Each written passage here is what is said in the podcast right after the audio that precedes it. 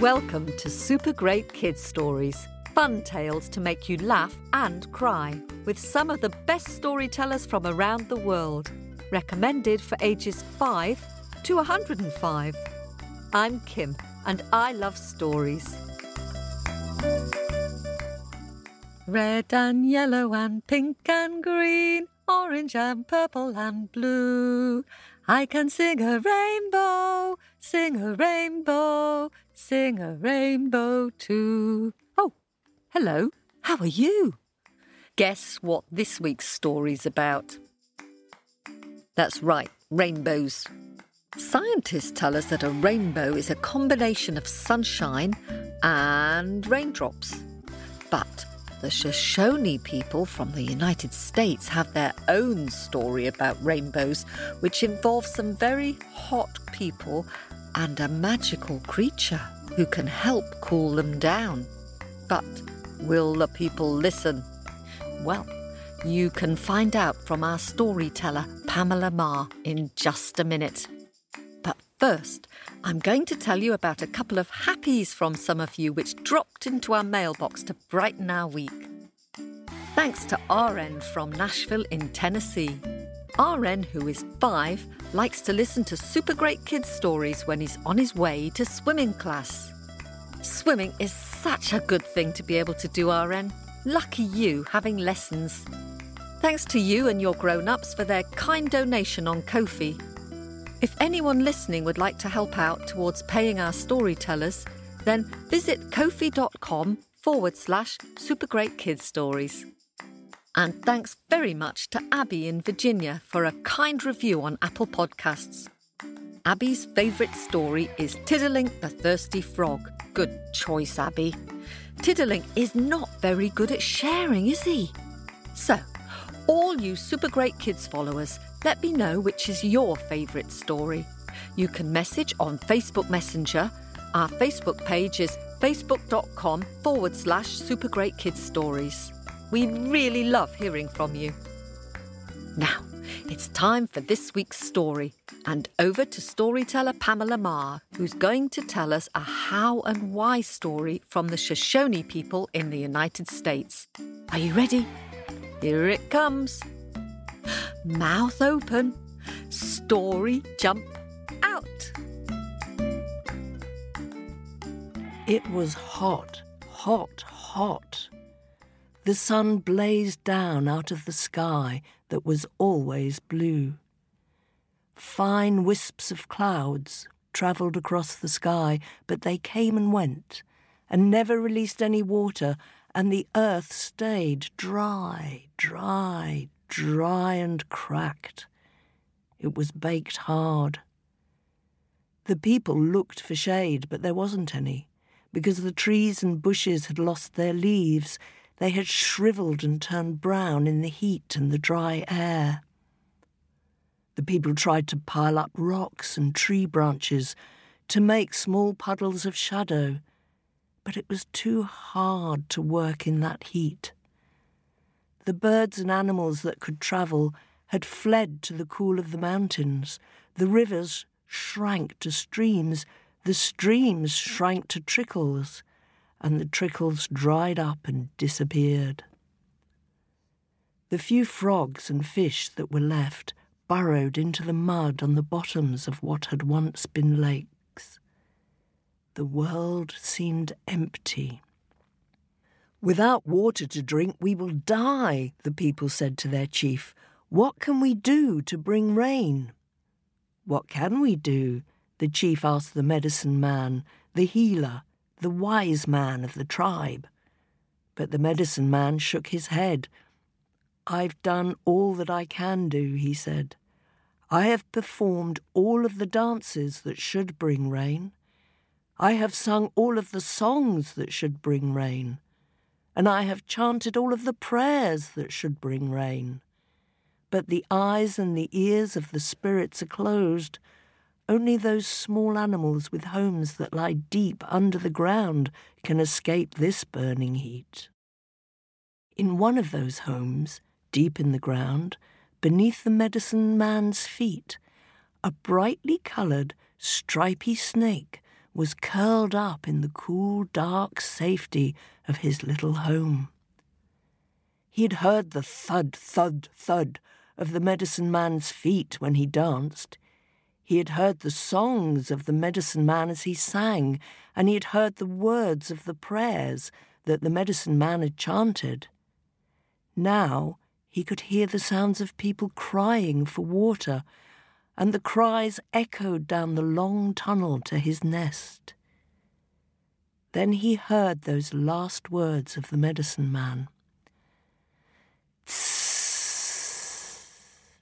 I will help them, said the snake, and he crawled along the tunnel to its opening. He tasted the air with his sharp tongue. It was hot, it was dusty, and it was dry, dry, dry. Tss, tss, I can bring rain, tss, called the snake to the medicine man and the chief. How can you do that? said the medicine man. Listen, said the snake. High in the sky, invisible to you, there are clouds, finer than the finest mist. Some you can see, and some are invisible to you, but I can see them. And inside those clouds there is ice.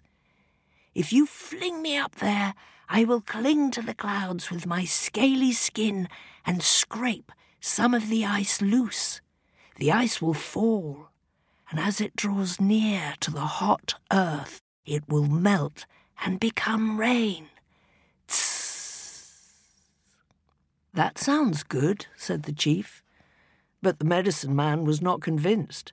You are so small, he said to the snake.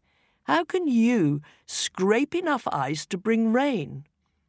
I am a powerful magician, yet all of my magic has failed.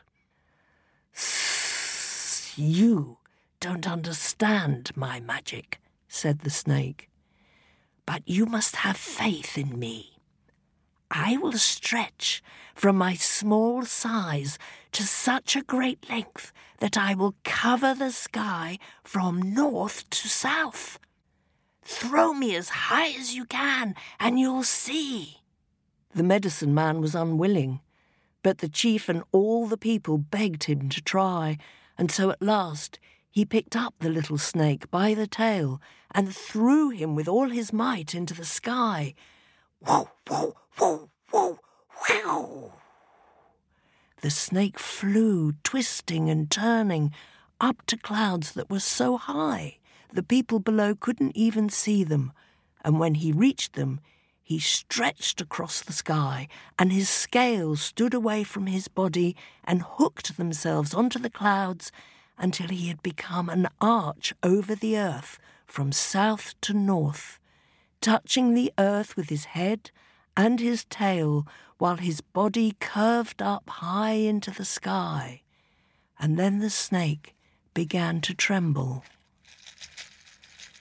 began to quiver, began to shake, to shiver, to shimmying faster and faster and faster and faster, so that the colours in his stretched stripes blurred and glowed red, orange, yellow, green, blue, indigo, violet, and his scales scraped and sanded and shaved the ice from the clouds so that the crystals fell like snow.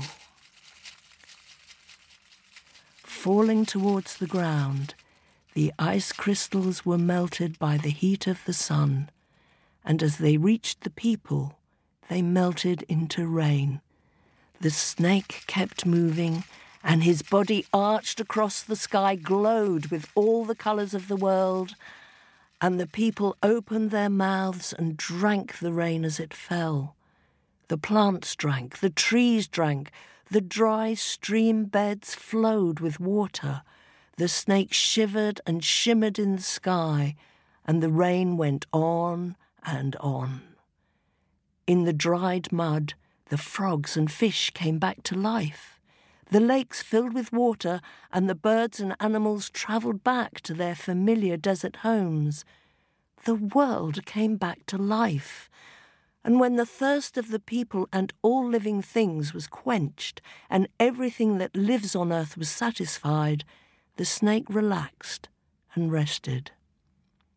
The rain stopped, but the snake stayed in his new home, always watchful and always ready to help again. And to this day, when the sun shines too hot, the Shoshone people dance and call to the rainbow snake in the sky to help them. And if you look up as the rain falls under the sun, you will see him arched across the sky and glowing with all the colours in the world as he makes rain.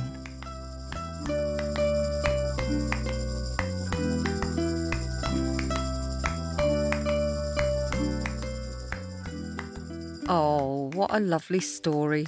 Thanks so much to Pamela for that. Do send us a picture of the rainbow snake making rain. If you'd like to send us a picture of any of our stories, post it on our Facebook page at facebook.com forward slash super great kids stories. We love getting them and thank you all for listening. A special hello to our followers in Portland, Oregon and in Toronto in Canada. That's it. Until next week.